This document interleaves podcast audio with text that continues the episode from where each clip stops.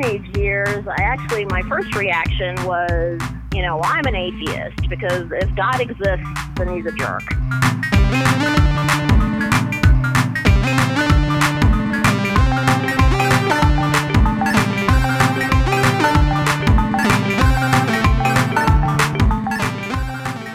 Welcome to Trending Jewish, right here at the Reconstructionist Rabbinical College and Jewish Reconstructionist communities and beautiful downtown Wyncote. It's actually beautiful today, even though yesterday we had a torrential downpour that took out the power to my co host Brian Schwartzman's house. I'm Rachel Burgess and we work here.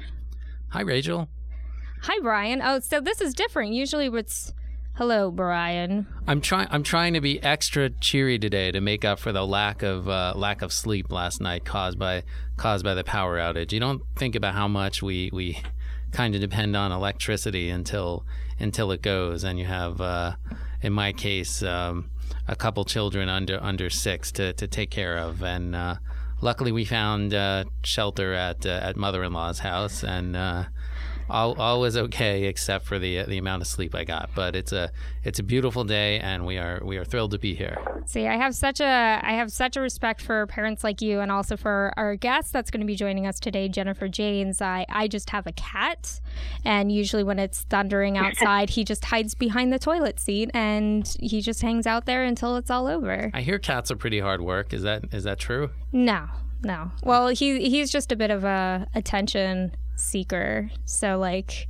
he he photo bombs. So if you're trying to take a picture, he's got to jump into it. If I'm taking um, if I'm teaching a webinar from home, he's got to be in the camera. He knocks the camera over. He sits on my cell phone. He just I mean, I was always a dog person. I think I have an innate distrust of cats, but maybe that's just prejudicial on my part. So, so, um, so Jennifer Janes, I'm so glad that you're here because my dear colleague Brian Schwartzman had written this great article about you and your backgrounds um, that was featured in our monthly newsletter Reconstructionism Today. And it came out around the time of Shavuot, which is a time that we typically read the book of Ruth, who is considered one of the most important um, people to convert to Judaism. And your your background and your career in general just has us fascinated and and we're going to try and not take up your entire day just asking you questions but um but it's really exciting to get to finally meet you. Hi hi jennifer. We, we had the chance to uh to chat a bunch uh, ooh who's that in the background uh, Somebody's... That would be Bob Barker. that is great. My that dog. Because I am a dog person. The price is right. So um, we have yeah. Jennifer had the, and I had had the chance to talk a couple months back for this article that you can you can also find on JewishRecon.org. She is joining us from San Antonio, Texas. Is a uh, past president of uh, Congregation Beth Am there. Jennifer works as a hospice social worker. She has a, a really strong uh, background, a, a, master's degree in Jewish studies. Um, you know, has really been a seeker throughout throughout her whole life, and and uh, is the uh, parent of uh, twin three year olds now. Is that is that right? Almost three. There'll be three at the end of August. Ah, okay. So early, early birthday. So, so welcome, welcome to our podcast, and and uh, thank you know, thank you for, uh, thank you for uh, chatting with us for for a bit. Um, so, I guess sure. I'll, I guess I'll, I'll, I'll get it I'll get it started. Um, just just uh, for uh, on a on a on a light note. I always say I try to try to keep it light, and we always get into the heaviest topics. Um, for, for, for, for, for our readers who might not be aware, our listeners, and, and, and, and, and for us as well, what can you tell us a little bit about what a hospice social worker is, what you what you do? Um, sure. I, so I'll stop our excuse me. I'll start by just talking a little bit about hospice period because there are so many people who don't know what that is. Um, so with hospice, a lot of people picture a place where you actually go to finish out your life, and they also think of um, the fact that it's it's really someplace maybe you go for the last few days. But in actuality, we treat people who are at the end of life, um, people who have an estimated life expectancy of six months or less, although a lot of times that can vary quite a bit because we have to recertify patients every two to three months. And if they seem like they still have six months or less to live, they can potentially be on hospice for years. Um, if they just, you know, their health declines more slowly than we expect. So, but we, we treat them in their homes, wherever that may be. So for some people it's nursing homes, for some people it's their houses. And we are available 24-7, but we're not in the home 24-7. So that being said, some of my main roles as a hospice social worker, um, one of the main things I help with is do not resuscitate orders if people want them. It's something we generally encourage because um, for an otherwise healthy 40 year old who just happens to be walking down the street and just happens to have a heart attack, the chances of successful CPR are like 6%. So for an elderly terminal patient with a lot of problems, um, CPR just pretty much never works. So I, I, you know, I do a lot of education on that. I help them complete a do not resuscitate order if they want one, but of course the choice is still entirely theirs. I help people with funeral arrangements if they need help doing that. Um, one of the big things I do is trying to find people uh, what I call alternative sources of care because a lot of times the family just can't do it uh, by themselves. You know, I, if I have a patient whose only caregiver is his equally frail 85 year old wife, she's going to need help. Or if it's a son or daughter who works three jobs, they're, you know, the, those people need help. Um, and unfortunately, that's the hardest part of my job because I can only offer people the resources that are out there. Provider services are extraordinarily expensive.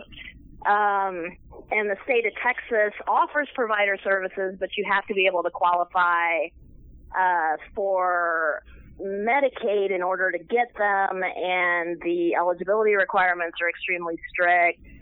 Um, you know, I can place people in nursing homes, but a lot of people, you know, a lot of families won't hear of that. So that's one of the hardest parts of my job. And then I'm also just kind of a jack of all trades. If people need transportation, you know, or groceries, or um, you know, they have a son in prison and they want to talk to him one last time before they die, then I can arrange a phone call. Just anything that's non-medical that helps the hospice patient and family's journey be a little bit easier. That's something I do. And then I'm a source of emotional support. We all are. Everybody on the team is there because it's a hard journey. So, um, that's kind of what I do in a nutshell. so I've heard that when, especially in this line of work where you have to kind of provide a lot of I guess pastoral care, um, which I, I, I, that term comes to my mind because I know at one point you were actually considering going into the rabbinate, um, and you ended up finding this as your calling. You're putting a lot of your emotional self. You're spending a lot of time really getting involved in these families if you're giving people rides and trying to find out what they need and being able to comfort them and how do you I mean, I guess how do you keep from emotionally draining yourself? Because you also, I mean, on top of all of this, you have a very busy life where you are just constantly giving. You are constant you are taking care of your beautiful family. You you take care of your congregation. How do you replenish yourself? How do you keep yourself from burning out well, you know, I think you have to have the right kind of personality to do this. I think, you know, and I'm not sure I can really explain why I'm this way. I think I've got just the right amount of distance from the people I work with. You know, I feel like I can get, um, I feel like I have enough empathy to, um, how should I put this? I, I'm close enough to them that I can empathize, you know, and I, I can offer that support. but I'm far enough away that I don't take it home with me. Um, that I don't make it personal. And of course, one of the reasons I I can emphasize, as I mentioned to Brian when we talked before, is that I've been sick with various chronic illnesses my whole life. So um, I do feel that, you know, those are what make me good at my job.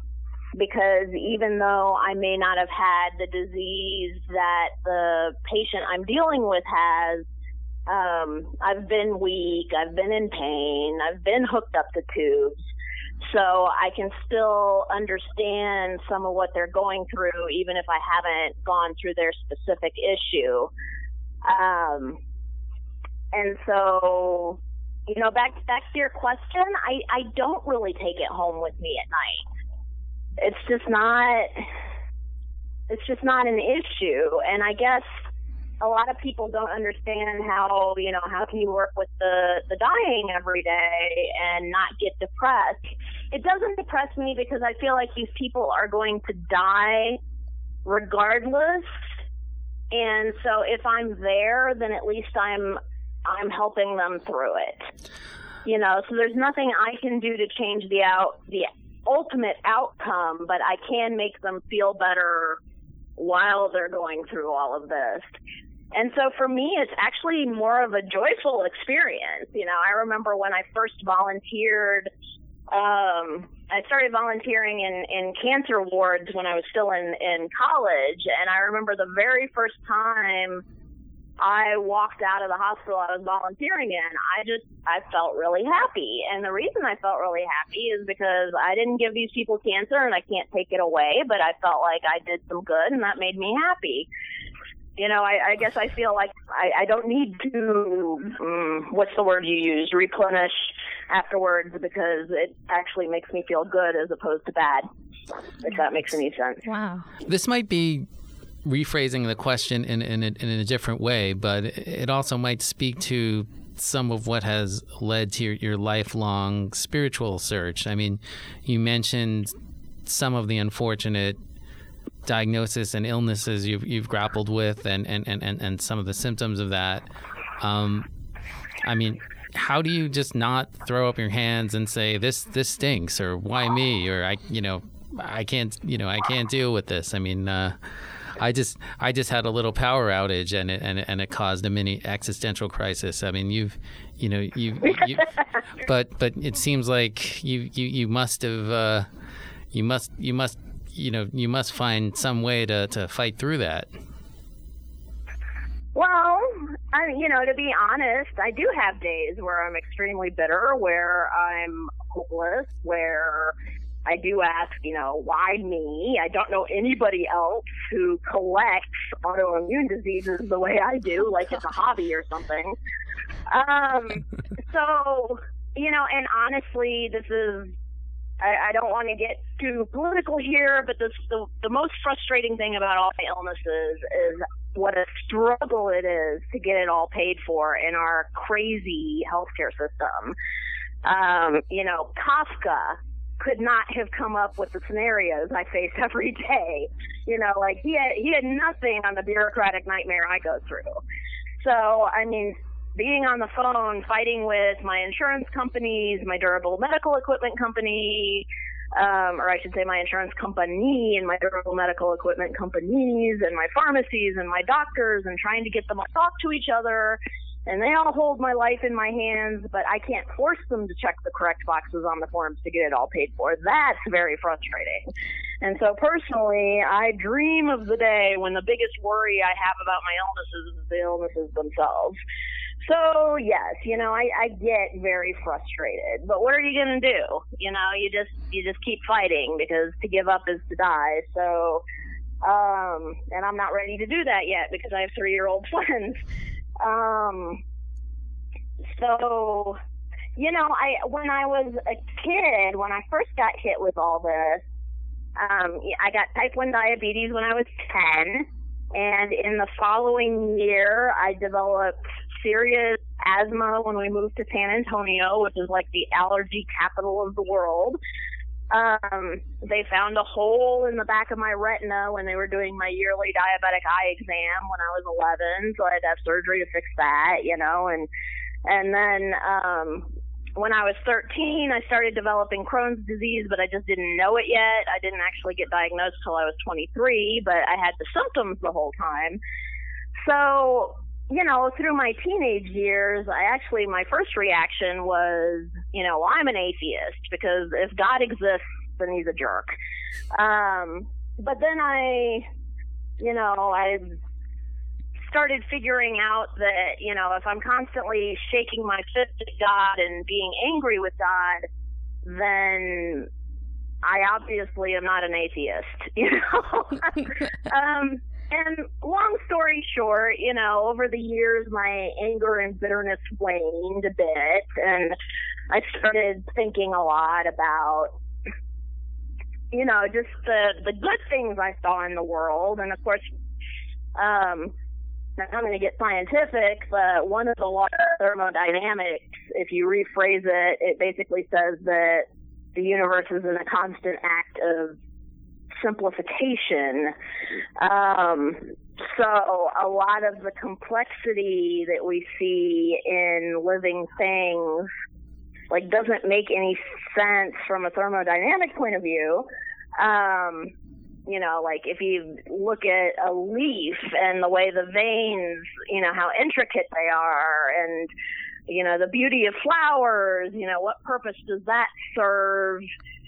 I, you know, I realize bees pollinate flowers and all that based on how bright they are, but you know, why do we appreciate the beauty? And we don't have time in a podcast for me to get into all my my uh, um, existential and theological musings. But long story short, I started thinking, started realizing I did believe in God or a higher power of some sort, and um, you know, and then I found Judaism, which is uh, the discussion in mentioned or the the topic of discussion in Brian's article, so I won't rehash all of that. So, you know, it's actually really interesting where you're talking about your your spirituality and the way that you view the world. Once you kind of understand what your connection is to a higher power, gaining all of this appreciation for the natural and even unnatural things in the world, how do you go about finding a spiritual home that says, you know, I can I can come here. I can be a member of this congregation and I can be part of this community and I can be a leader in this community. What is that journey like? You mean in times in terms of finding Judaism or in terms of finding Beth Am? Probably a little bit of both, but I'm also very curious about how you found, you know, somehow in the middle of Texas, a community because I mean I lived out in the Southwest also, and finding um, a Jewish community that really you can find a spiritual home. I mean that's that's it's not like Philadelphia where there's a bunch of different Jewish communities around here. How did you find? One that really spoke to you? Um, okay, so regarding Judaism itself, you know, so I went through this eight phase, and then I realized that no, I really did believe in in God, and I thought a lot. I've always been kind of introspective and um, thought about, you know, what what did I believe about God? How does the universe work? What is my purpose in life? And I was also a big reader, and I started reading about different religions and. The more I read about Judaism, the more I said, "Hey, this is what I already believe." um, it was more a case of finding a name for who I already was and what I already thought. And one of the things I've always admired about Jews and Judaism is that it's really, you know, and I don't claim to speak for all Jews, but I think it's more accepted in Judaism than it is elsewhere that, you know, I, I can totally picture a Jew walking to shul while simultaneously shaking his fist at God and saying, "What the hell were you thinking?" Like that. That's kind of to me, that's a very Jewish thing to do. You know, we argue with God. We have got kind of a, a, a sense of humor that allows for that, and it doesn't mean that we don't honor and respect God. It just means that we have maybe more of a you know, just a different relationship than, let's say, Christians or Muslims do. Um, you know, it, it's it's more of a I almost want to say a give and take relationship. Uh, where we can have that conversation where we think that you know God's okay with us thinking you know about what what we believe. And God's not going to strike us down for questioning what we believe. And um skipping ahead I mean I Ju- Judaism made sense to me on so many levels. And to this day, I will read something about Judaism that I think, you know, that I hadn't maybe consciously identified that as something that's uniquely Jewish, but um, now that I think about it, that's also always been a part of how I think about the universe. So I guess I was just born with a Yiddish neshama, as they say. um, so, um, and as for Beth Am, I actually, I might not have found a Beth Am if I had been in Philadelphia. I don't know. Um, I mean, it was actually easier to find Beth Am in San Antonio because we only have, I think, well, let me think, uh, three, say, Agudas. We've got, um, currently, I think seven, six or seven Jewish congregations here. Wow, that was which kind of narrows down. Well, it's it's more than we had a few days ago because there was a kind of a schism in the conservative shul, and then a schism in one of the the breakoffs from that one. So then we ended up with three where there were one, where there was one. Um, I actually started out at the Reform Temple Bethel uh, when I was 16, but I never quite fit in there. Um, and I think a lot of it had to do with my age. I started college when I was 16, so I didn't fit in with the teenagers, but I was 16, so I didn't fit in with the adults. Um, and then mid college, I, I started going to the conservative shul, which had a Reconstructionist rabbi and an Orthodox cantor at the time. And they were actually the best team. It was like the perfect balance. Um, you know, the Reconstructionist rabbi, Richard Siegel, is a nice guy. And of course, I agreed with his, you know, theological views. Um, the Orthodox cantor just gave everything more of a traditional feel. Um, and they, they were a good team. It was a good place for me for a long time, but then I went off to the Northeast to pursue my master's in Jewish studies. And when I came back, Rabbi Spiegel had moved on um, to California, and Cantor, that he was friends with, also left and went elsewhere. Um, and the congregation changed after that because the new rabbi and Cantor didn't get along, and that caused the schism. And then um, when they split up, the congregation became much, much more conservative. And so then I went in search of a new shul, and I wound up at Beth Am. And I had already, I had always kind of considered myself a Reconstructionist, but I had just never gone to Beth Am before because they held, they rent space in a Unitarian church, and I just wasn't comfortable with the thought of going to services in a church. But as it turns out, they rent space in their fellowship hall, so it's not like you know they're hanging out in a sanctuary um, of a church, and I just fell in love with it. The first couple of times I went there, they were very welcoming. Um, it's really a, a family, you know, probably because it is small you know, it's not impersonal the way some larger congregations can be. You mentioned, I think, the the magic word welcoming. That's been such a such a buzzword in, in Jewish life over you know the last twenty years, maybe maybe even less. Um, so many institutions, congregations are trying to be more welcoming to people who fit outside the traditional box. Um, you know, intermarried families, Jews of color.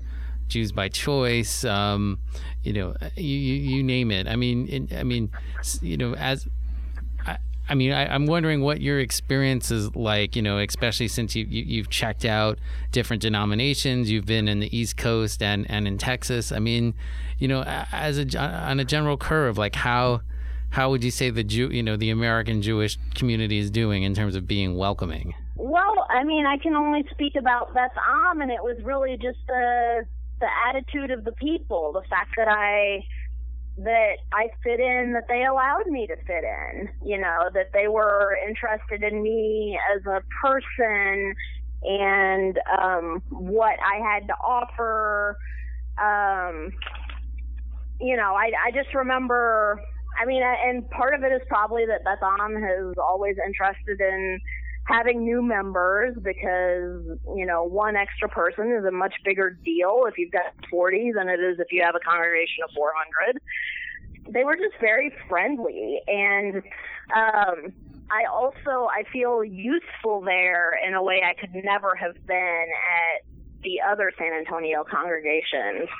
Um, you know, we we are our own we run our own show so to speak. We don't have a regular rabbi. We have a rabbi who comes in from out of town once a month.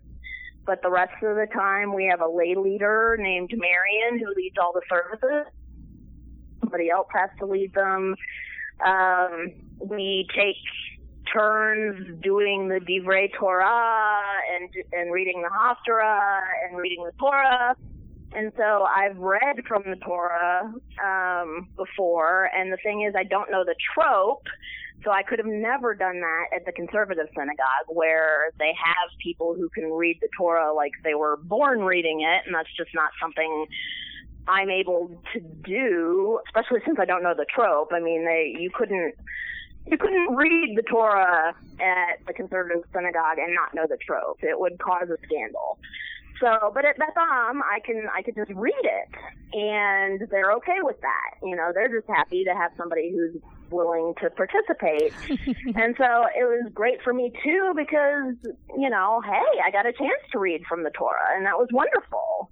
And it was a chance for me to learn more about Judaism and Jewish practice by doing, you know. So, I mean, those are all things that I liked about Beth Am, and I'm not sure it's something that you can necessarily teach. You know, it's not something that you can just snap your fingers and say, "Hey, we need to be more welcoming." It has to be organic. So we're actually wrapping up. But I'm, I'm curious also now that you have a nice young family, what are you hoping that your kids learn um, as they, you know, they're becoming little people now and they're going to be mm-hmm. questioning God and they're going to have things that go wrong and they're going to have things that go right. Um, what are you hoping that they learn from the lessons that you've gone through in your life? You know, I, I've thought about this quite a bit, as most parents do, I'm sure. Um, I, I realize I can't expect my kids to be carbon copies of me. And so, you know, then I think about, well, what, if I distill it down, what do I really want them to be? And the truth is, I want them on a very basic level, I want to be good citizens. You know, I, I want them to stay out of trouble, stay out of jail, you know, um, stay away from drugs, that kind of thing. Um, I want them to be able to support themselves when they get older. And beyond that, I just want them to be happy and I want them to be good giving people. And um, the details, I guess, don't matter, but I do want them to care about others, make life easier for others as opposed to harder. You know, and and I guess that the best, the only way to do that really is by example. I mean, I can talk to them about it, but I think, you know, basically I've got to treat them well and treat them with respect. And hopefully from that, they'll take away the lesson that they should do the same for others.